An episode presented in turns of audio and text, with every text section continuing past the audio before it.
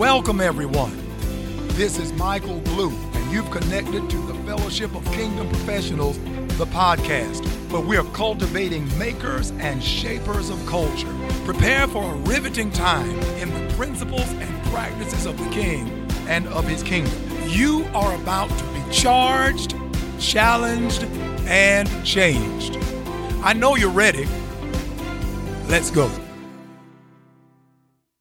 We're going to uh, pray and we're going to begin. Now, the phone number, as you see to the left of your screen, has my, uh, uh, or, or rather, has my name, and then has the FKP phone number. Um, I asked in the um, morning session, earlier morning session, that if there were someone for whom this particular series has been beneficial in terms of what you're working on, in terms of your assignment, um, that you would share uh, with us uh, briefly.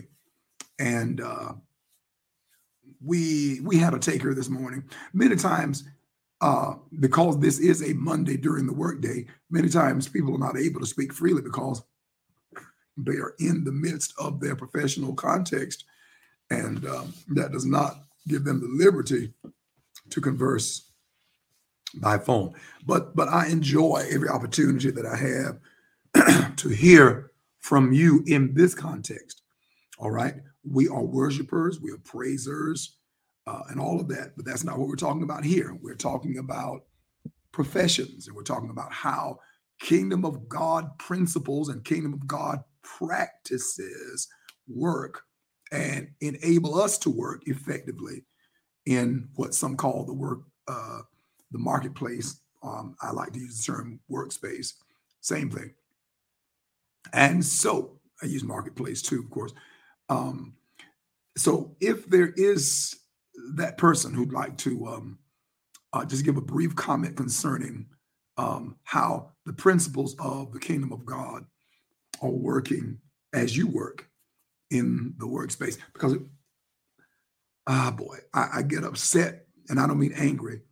I just get really stirred when I contemplate the fact that for so long there continues to be this major dichotomy in people's minds between the work of God and the work of man. And in their mind, man and man's work Monday through Saturday, God's work on Sunday. Of course, if you're a Sabbath keeper, the day, the seventh day Sabbath keeper, then man's work is Sunday through Friday, and then God's work Saturday. That's simply not true. The Bible says that before God rested on the seventh day, he worked all week long. So, how is it now that God only works on the seventh day of the Sabbath day or Sunday when, when he invented days of the week, he worked all week? No, God's business is business all forms.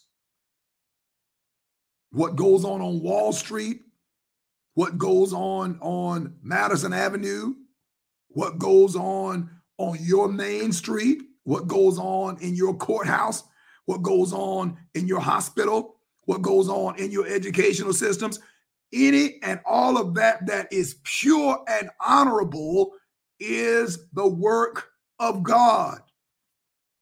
Any of that all of that is the work of God. He doesn't just work on Sunday or on Sabbath. He works all week long. And the Bible said he rested on the Sabbath. All business, that's right, Sister Long. God's business is business, and all business is God's business. But do you know it is challenging? Because you see, you can listen to me say that or state that. And in the moment, yeah, that's right. That's right. But it takes time to shift and reshape and recalibrate our mindset. See, it's possible to have a thought that is contrary to your mindset, but it is impossible to retain that thought and to integrate that thought into your life until the mindset changes. They're not going to they're not going to coexist. And so we don't just need a novel thought. We don't just need a new thought. We need a new mindset. When the Bible says, let this mind be in you, he's talking about the mindset. Notice he didn't say, let this thought be in you. He didn't just say, let this idea be in you. The thought and the idea become the seed that transform the entire mind or mindset. That's right, Brother Lee.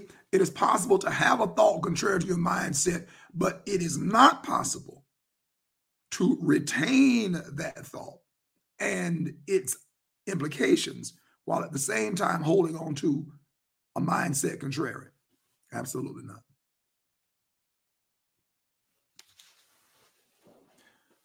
And listen, it takes time to work through it. I didn't know it, friends. I did not know that all work was the work of God. I didn't know God was concerned about blue collar, white collar, and not just clergy collar.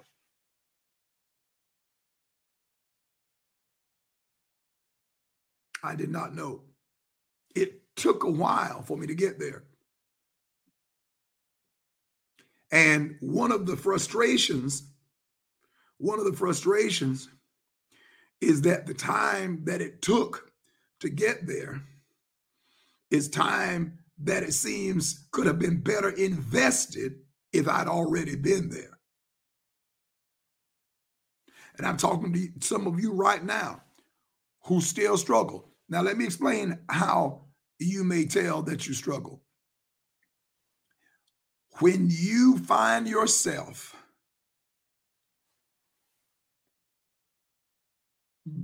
grappling with how you ought to conduct yourself or how you ought to handle people in one setting, but then in a quote church setting, you almost automatically know this is how you ought to handle people. This is the way you would make a decision. This is the way you would speak. This would be your tone.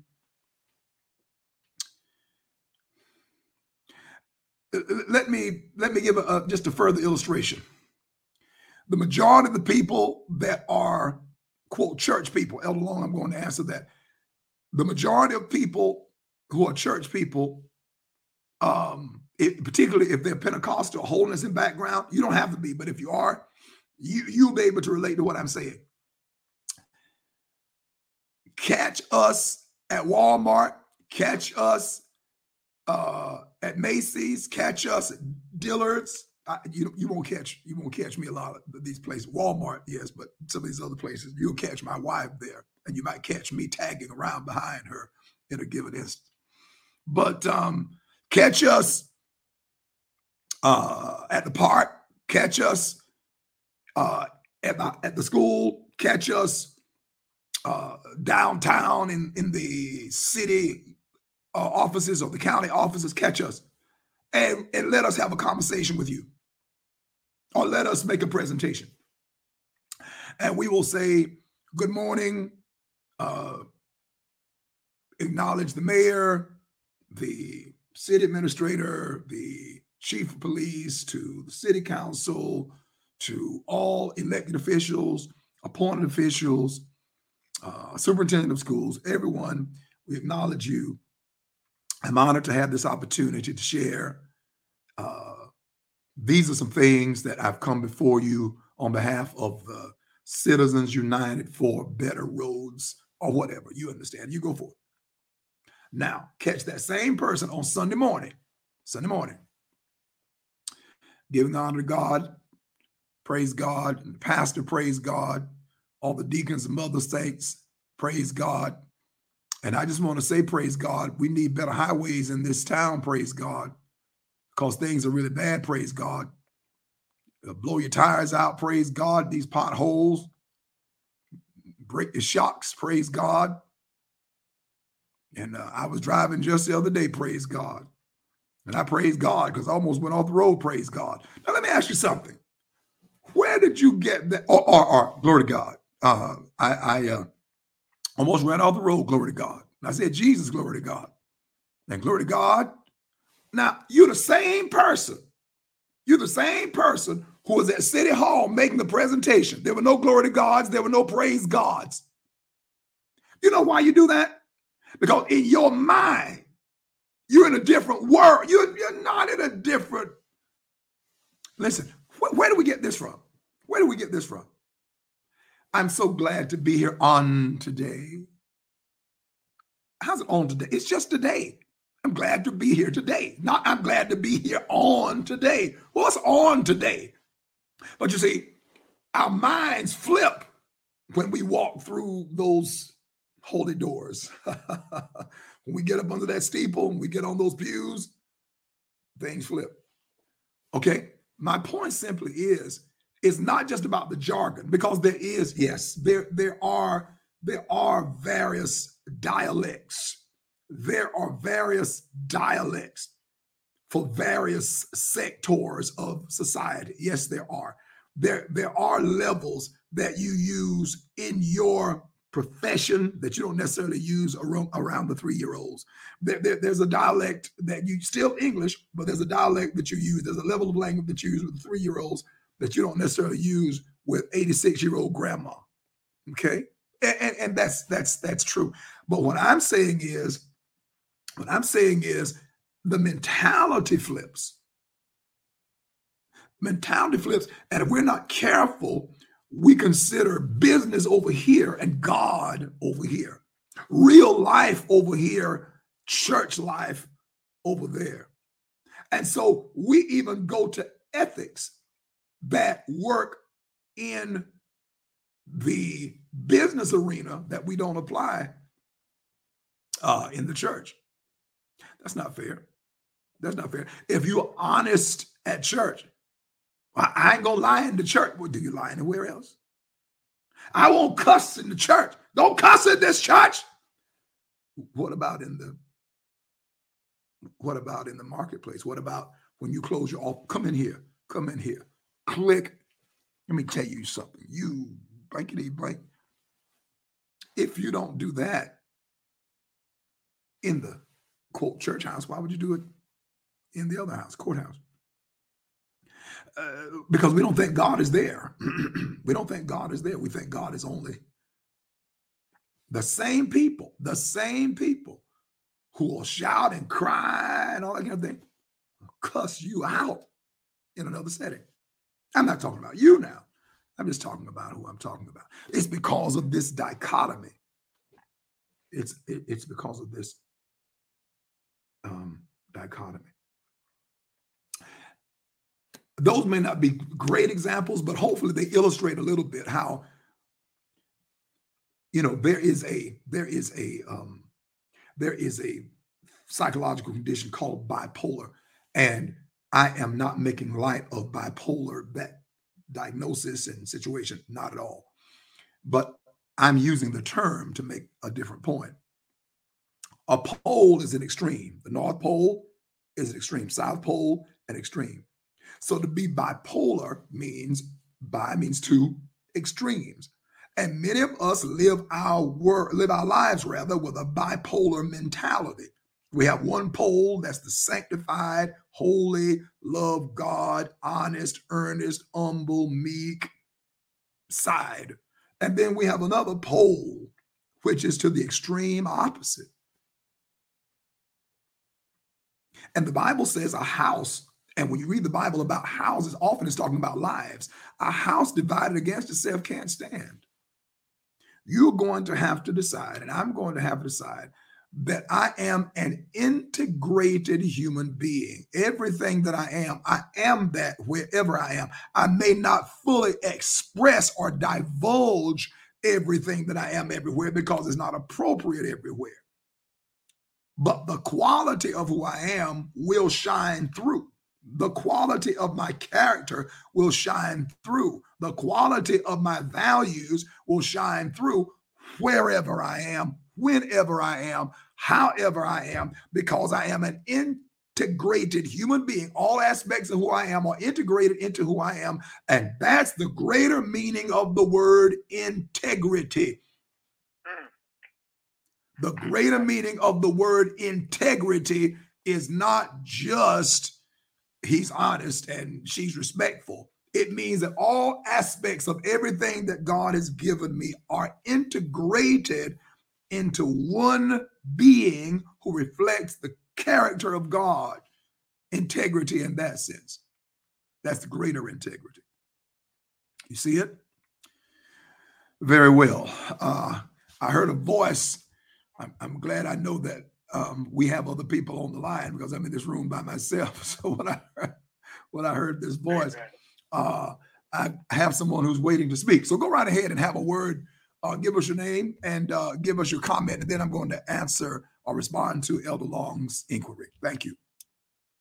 Praise the Lord, Bishop Blue. This is uh, Deacon Swaggerty calling from Connecticut. Deacon, I see um, where you just had a tremendous event. Before you talk about, well, I don't know, maybe that's what you're calling to talk about, but please give us a synopsis, uh, a, a sort of a summary of what took place uh, and and matter of fact, just give us give us a little business update. You know, I just want to step back and give God all the glory, you know, for what He's done. Um, been working a whole year to put an event together, a trade show. The name of that event is called MetalCon. What is a um, trade um, show for the benefit of those of us who don't necessarily know what a trade show is? What is that, sir?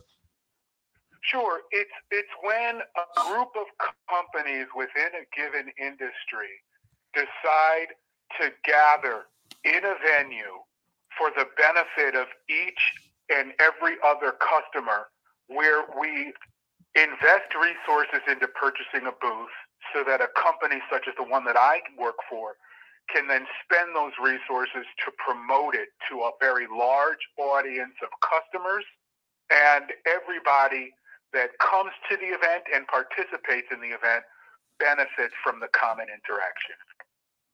That's awesome. That's awesome. Uh, those of you who are listening and participating, invite somebody else to be a part of this conversation. This is tremendous.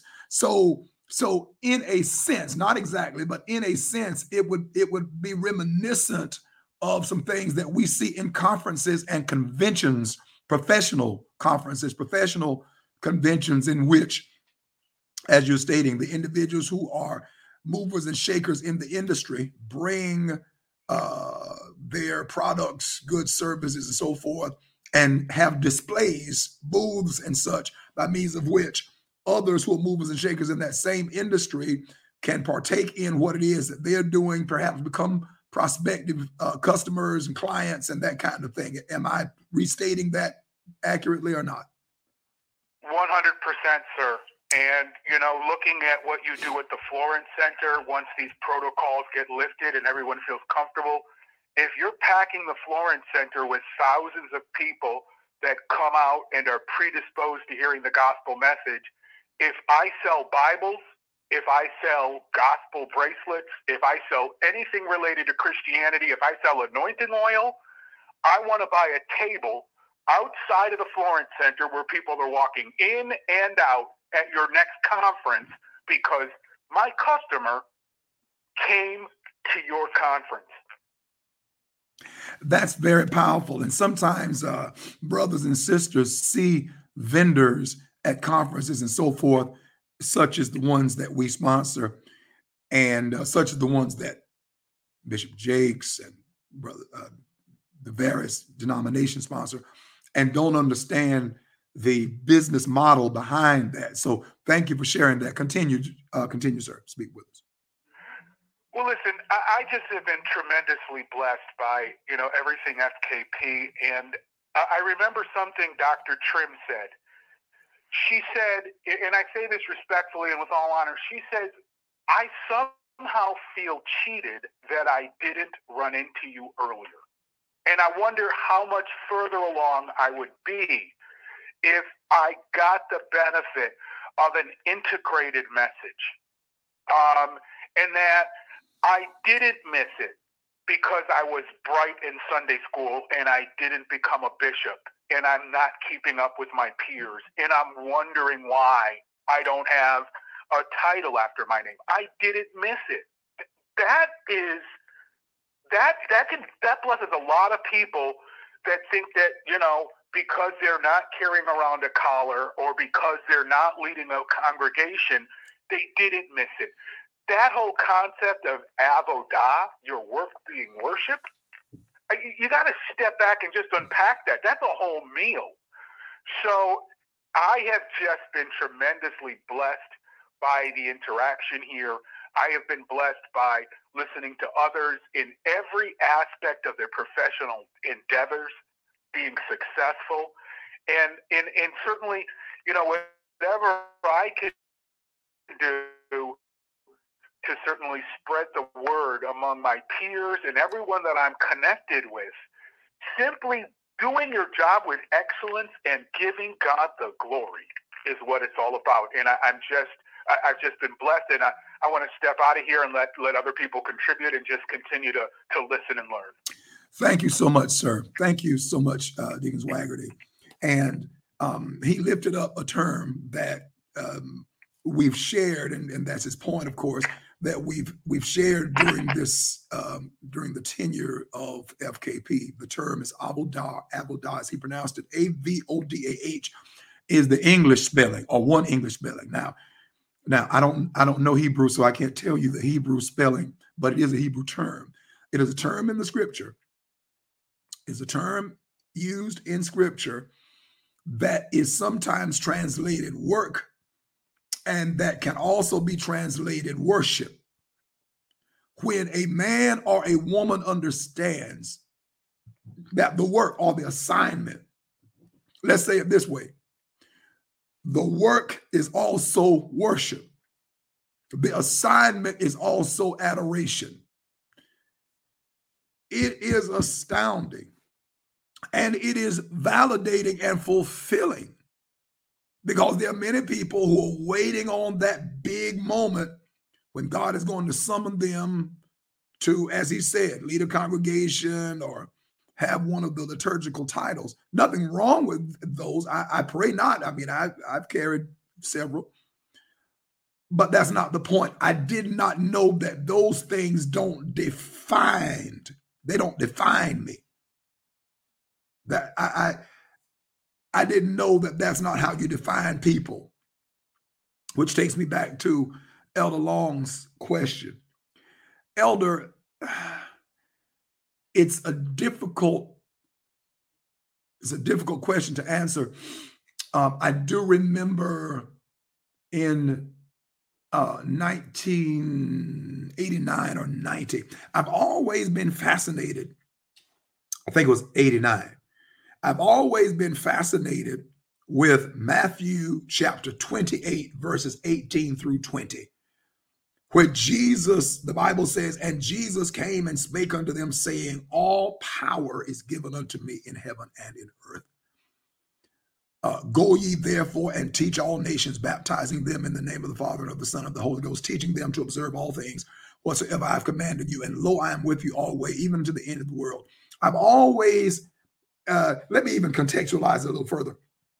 I've always been fascinated with the ascension.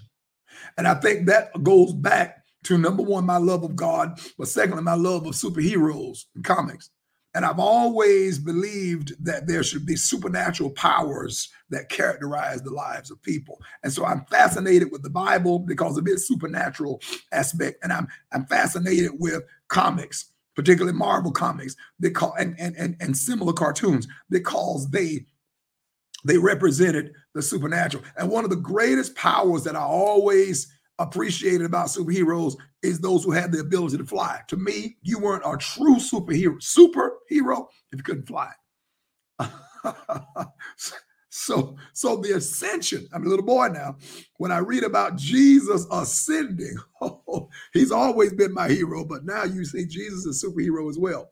Well, I, I, I was fascinated by the ascension, but I understand, and I began to understand that it is just prior to the ascension that he's made these powerful statements. After he's been crucified, pierced in his hands, pierced in his feet, uh, uh, just just brutalized. He has risen from the dead. He's risen gloriously. He's risen, and he is now about to uh, ascend, rise to to his place where he was before he came to the earth, and he's giving the most important words of his entire uh, career, his entire ministry. And Matthew 28, he says in the 18th verse, all power, there it is, is given unto me. Everything I went through, everything I suffered, I suffered as a man. I suffered as a man in the stead of man, that I might restore man, humanity, not just males, to God's original intention for man. I didn't understand all of that at the time, but that's what that's what he did. He, he, did not he did not gain he did not gain anything as God that he had not had before he came to the earth. What he gained in his coming to the in his incarnation, he gained that for mankind. And he says, Now all authority, all power is given unto me. And then what he does is that he allocates and delegates that authority now to humanity. It says, You go now and teach all nations. And I shared a lesson many years ago, years ago. Uh, the first place I shared it was at the church where Elder Elder Lambert had just begun to pastor. Uh, it was called Overcoming Church of Jesus Christ. And the title of the lesson, we taught for about three days, I preached for about three days, two or three days, entitled The Takeover. And that was my first overt kingdom of God sermon attempt. And I'm telling you, that thing got a hold of me in that uh, late 89, 88, 89 period. And I never lost it. Shortly thereafter, or eventually thereafter, around about, maybe I'd heard of them before, I'm not sure, but I don't think I had. I began to hear some other, one particular teacher uh, uh, uh, in, in Georgia uh, at the time, Bishop Earl Paulk. Now he he died an ignominious kind of character, but teaching on the kingdom of God and demonstrating kingdom of God. He was one voice that I heard early on. Then there were a few others. Every now and then I'd hear somebody like that. He like him. I saw him on TV on my my sister's satellite TV. You know, we didn't have satellite. We had three or four channels. That was about it, according to what the weather was like. But uh I would see Brother Earl Paulk and he'd talk about the kingdom. Didn't fully understand it. Didn't fully understand it, but that was exposure. And then uh uh I uh and and most people around me did not have a kingdom of God conversation. Most of them did not. Um, and then I had the privilege of learning a little bit about Dr. Myles Munroe and his teaching on potential, just a little bit. But then I met him out at uh, Bishop Hilton's church, Word of Deliverance, and he was teaching Kingdom of God. And when he did so, because every now and then I'd preach a sermon or teach a sermon because I felt that that that there was more to God and more to the gospel and more to the truth than where some of us had been, and a way to integrate it all and I heard him teach on the kingdom of God. And and let me tell you what happens. Let me tell you what happens. When God has placed insight in your spirit, inspiration in your spirit, but you're not in a context where it flows, he will put you in an environment where someone will articulate what it is that you're carrying. And and and and you'll almost want to cry and laugh and get angry all at the same time. You know, because this is what your spirit is saying. That's it. That's that's that's what I've been trying to say. I knew it. I knew it. I knew it. I didn't have the money. I didn't have the the the the, the resources. I didn't have the knowledge of it. But that's it. I knew it. I knew there was something else. I knew I wasn't crazy. I knew I wasn't the only one.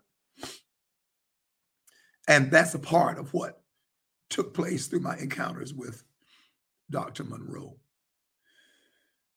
It gave me permission it gave me validation to go back to the kingdom of God and press all the way in. And going back and pressing all the way in took place in the turn of the 2000s. um, we began to do what we referred to as Kingdom of God seminar in the early 2000s. And uh, the overarching theme of my preaching teaching became in the early 2000s Kingdom of God. And uh, by the time we got to uh, the establishing of CCFM, I was crossing over in my understanding of the body of Christ, of the church and the glorious church. And then right on over from that into a full fledged press into the kingdom of God. Oh, Jesus. Man, we haven't gotten into this uh, lesson formally today. But in that, that's, that's, that's, um, first of all, Elder, hopefully that answers your question. Um, I appreciate, I appreciate the question, sir. Um, so I really began to press into teaching Kingdom of God um, around the about the turn of the millennium. And listen, I don't care what I teach or preach. If I can't see Kingdom of God principle in it, I wouldn't be preaching or teaching it. Because when Jesus was ascending, when he was about to ascend, he made kingdom pronouncement. All authority, all power, that's kingdom, is given unto me in heaven and in earth. That's the kingdom of God. Go ye therefore and teach all nations. That's kingdom of God. You see it? And when you put all five of his iterations of the Great Commission, those statements he made just before he said it, when you put all five of them together, man, you're talking about a kingdom insight. You're talking about something that will provoke you. Uh, it will. It most definitely will. And uh, um, I'd love to stay there. But please know that when Jesus rose from the dead, he rose to reinstate man, human beings, into his rightful place as king underneath the king of kings and lord underneath the lord of lords. That's why when Jesus ascended and sat down, the Bible says we were raised up and sat down together with him. My, my, my, my, my.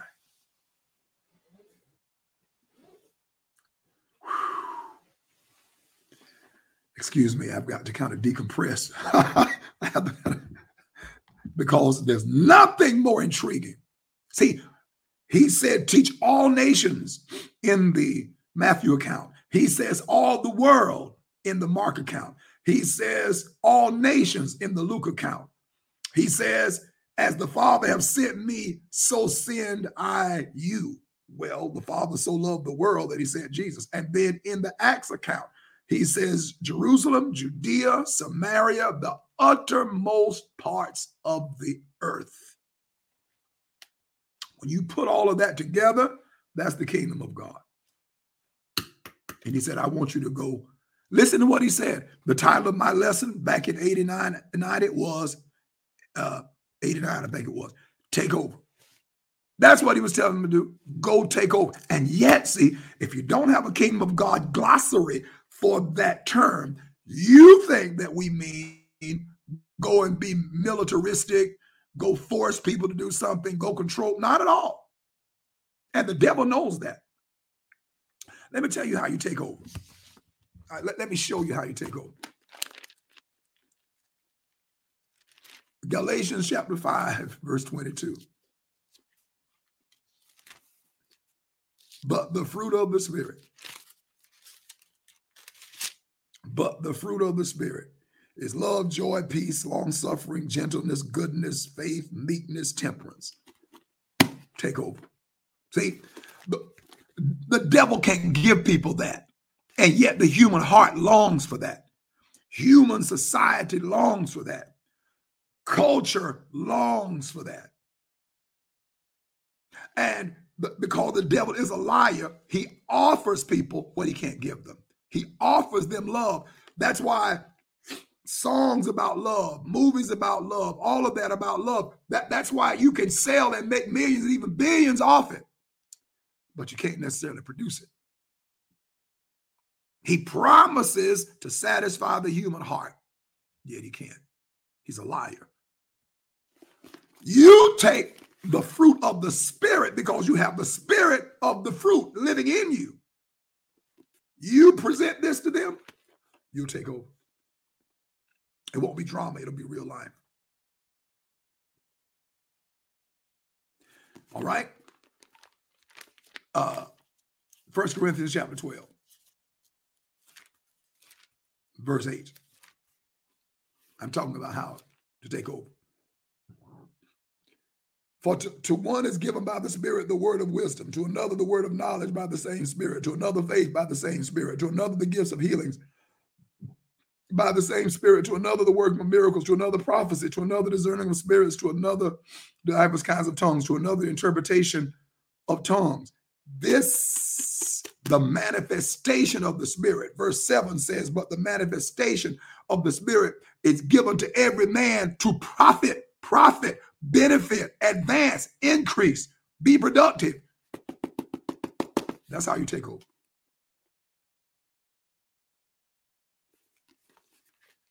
Follow me? The book of John, Gospel of John, talking about how you take over. In fact, let's look at Matthew first. Matthew chapter 5. We'll go to John next.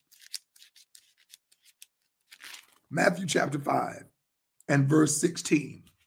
Let your light so shine before men that they may see your good works. Let your light so shine before men that they may see your good works and glorify your Father which is in heaven. When you begin to work the works of God, the supernatural works of God in the fruit of the Spirit, the supernatural works of God in the gifts of the Spirit. You will take over. The Gospel of John, chapter 13 and verse 35. Don't you forget this one. By this shall all men know that you are my disciples if ye have love one to another. That's how you take over. In the book of Song of Solomon, I refer to this many times, but I don't always read it. I bless him.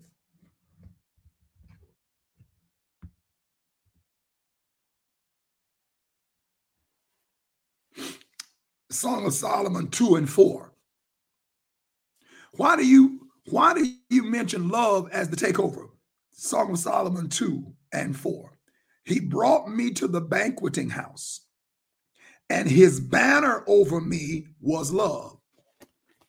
How many remember that when an invading force would go into a territory and take it over, they would take their flag, their banner, and plant it on that territory, saying, Now this territory belongs to her Majesty Queen Elizabeth, or this territory belongs to King whomever. You understand? Well, the Bible says that God conquered us and he planted his flag on our soil, the soil of our lives. And what was his flag? Not brutality, not oppression, not enslavement, not abuse. His banner over me was love. That is, he conquered me with love. He took me over by love. He changed my life. He changed the trajectory of my career. He changed my perspective of who I am. He changed my perception of who others are by means of his love. That's how we take over. We take over by bringing the irresistible love of God in all its implications and manifestations and operations to bear upon a loveless world. And we take over because the world cannot offer, the world cannot produce the love of God. That's how we take over. That's what the king, his kingdom is the kingdom of love. True love. I'm not merely talking about actions uh, of the flesh.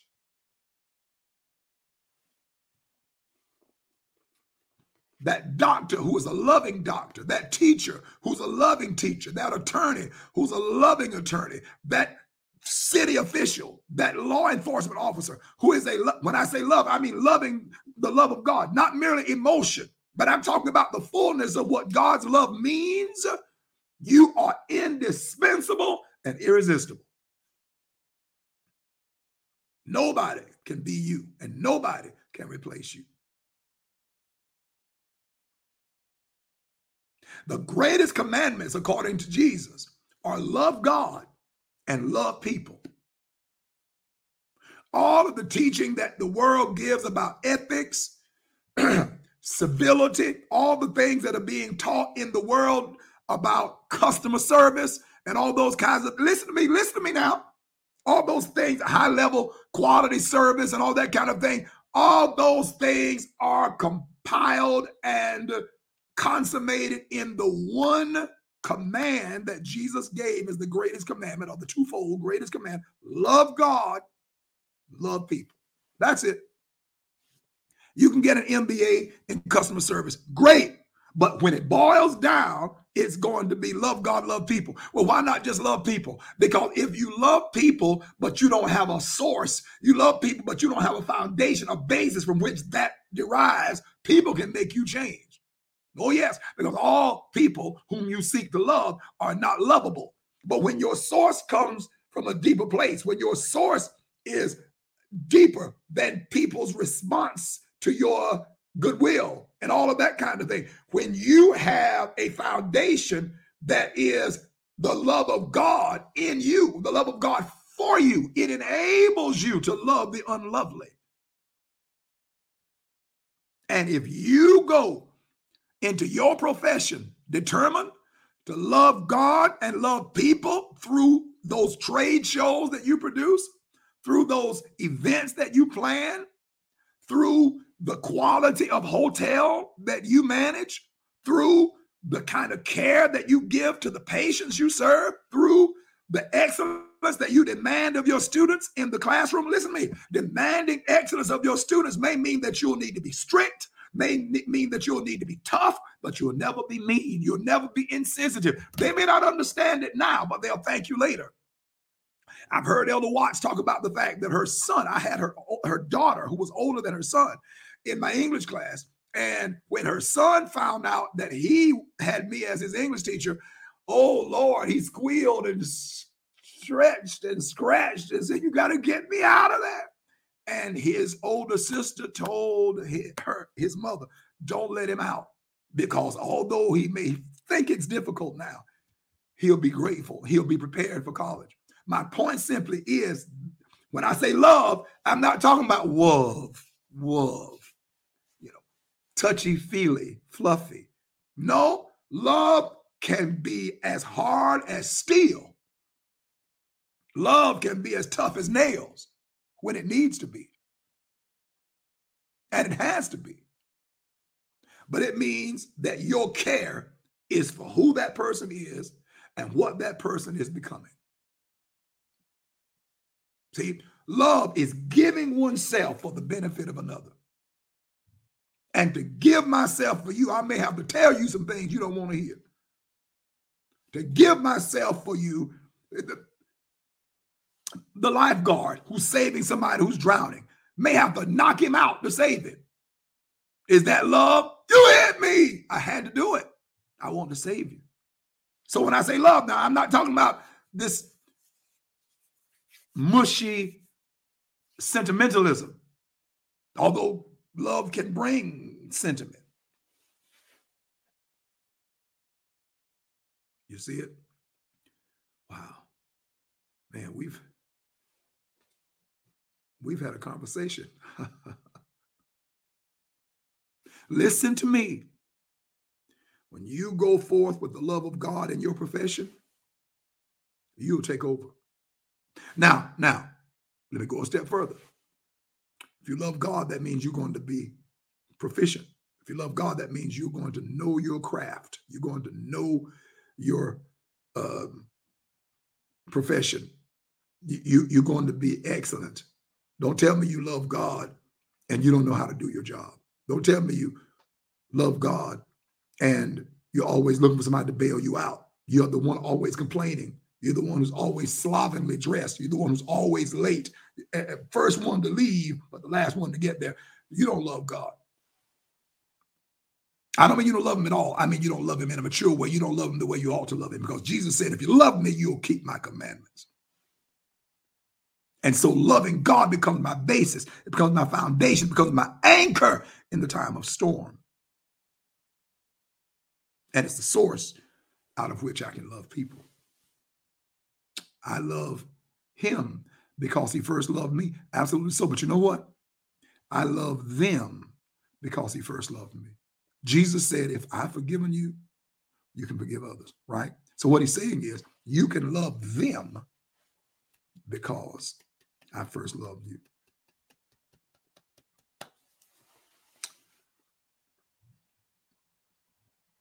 You're you're a kingdom professional. A kingdom professional is a true professional.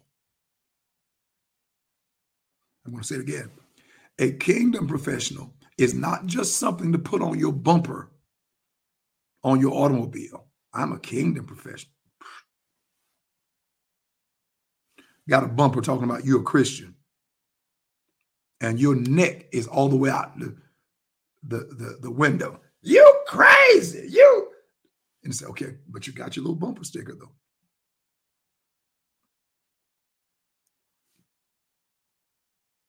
You're about to cuss the people out, but you got your little bump, bumper sticker. I'm not talking about bumper stickers. I'm not talking about slogans and t-shirts. A kingdom professional is a true professional.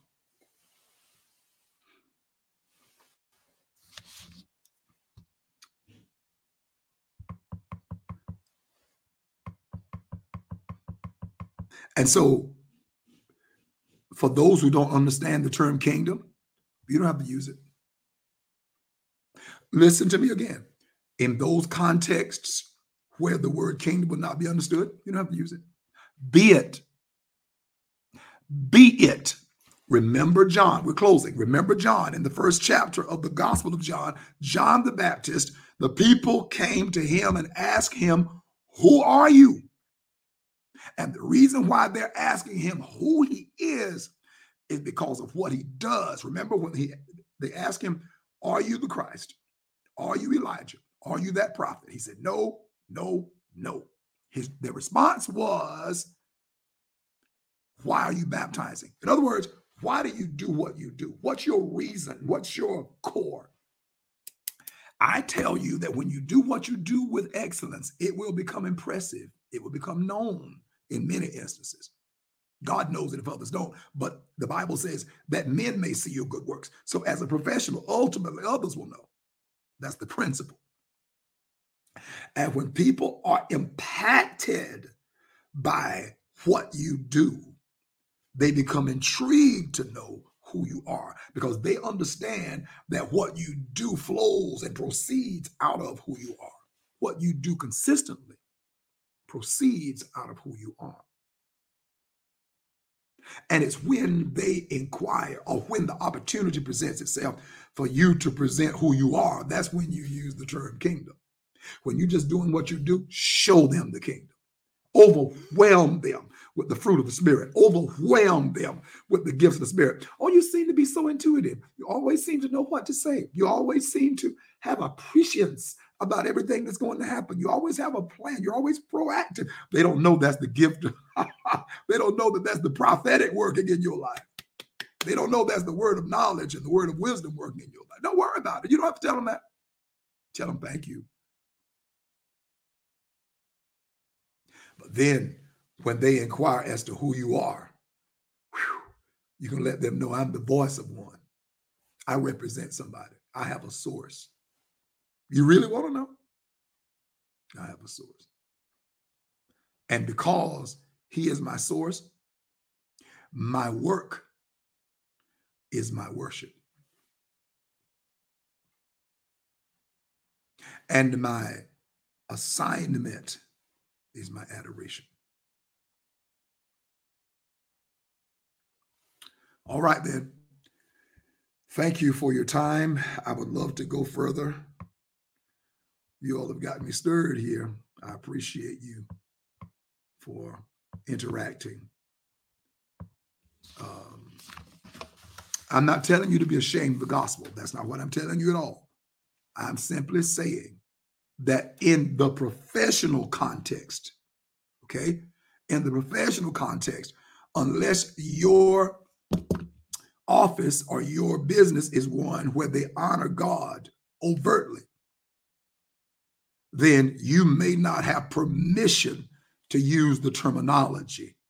What I'm saying is, you don't have to use the terminology to model the ideology and to work in the technology of the kingdom of God. And when they see what you do, somebody, I don't care if it's nobody but Nick at night. Remember Jesus? L- listen, let's close with that. John chapter 3 and verse 1. There was a man of the Pharisees, a ruler of the Jews named Nicodemus. The same came to Jesus by night. Listen, listen, listen. And said unto him, Rabbi, we know that thou art a teacher come from God. That is, we know who you are. For no man can do these miracles which thou doest except God be with him. What you do. We know, we know the height of who you are because nobody could model the quality of what you do if he were not connected to God. Did you hear what I said? Did you hear? Nick at night. Nicodemus coming to Jesus by night. That's the original Nick at night. He came to him and said, We know who you are, even though we don't know who you are, but we know you must be somebody extremely special because what you're doing is extremely special. I'm going to tell you it's going to happen in your hospital. It's going to happen in your classroom. It's going to happen in your boardroom. It's going to happen wherever you are, marketplace. It's going to happen, workspace. It's going to happen. It's going to happen. Some Nick at night is going to seek you out and say, because of the high quality of what you do, I already know that you're somebody's man. And notice what Nicodemus said. Nicodemus said, We know you're a teacher. In other words, I've been talking to people. The, the, the word is out on you. I'm gonna slam, I'm gonna slam this laptop lid shut. The word is out on you. The word is out on you. Some of you who, who don't get a lot of commendations and accolades, uh, and the enemy is trying to mess with your mind, telling you to quit. Don't you dare quit because the word is out on you. Nicodemus said, We know. We know who you are. We don't know who you are, but we know who you are. We know you're somebody different. We know you're somebody unique. How do you know that, Nicodemus? Because I've been watching you work. We've been observing. We've been observing the quality of your outcomes. Your performance is stellar. And we know you couldn't be doing that if you weren't somebody special. The word is out on you. You can put that in the comments. The word is out on you. And God Himself is your publicist. God Himself is your name dropper. you didn't hear what I said. Oh my goodness.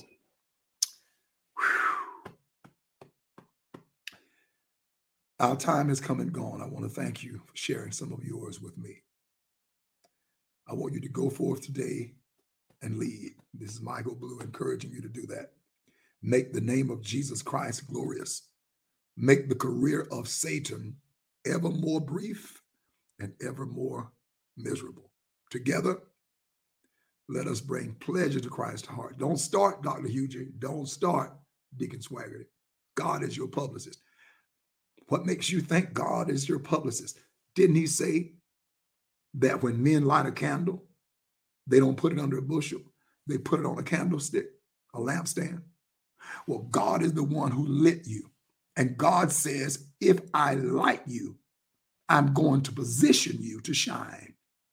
In other words, if I lit you, I'm going to lift you.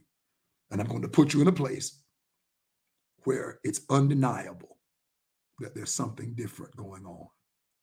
If he lit you, he will lift you. He is your publicist.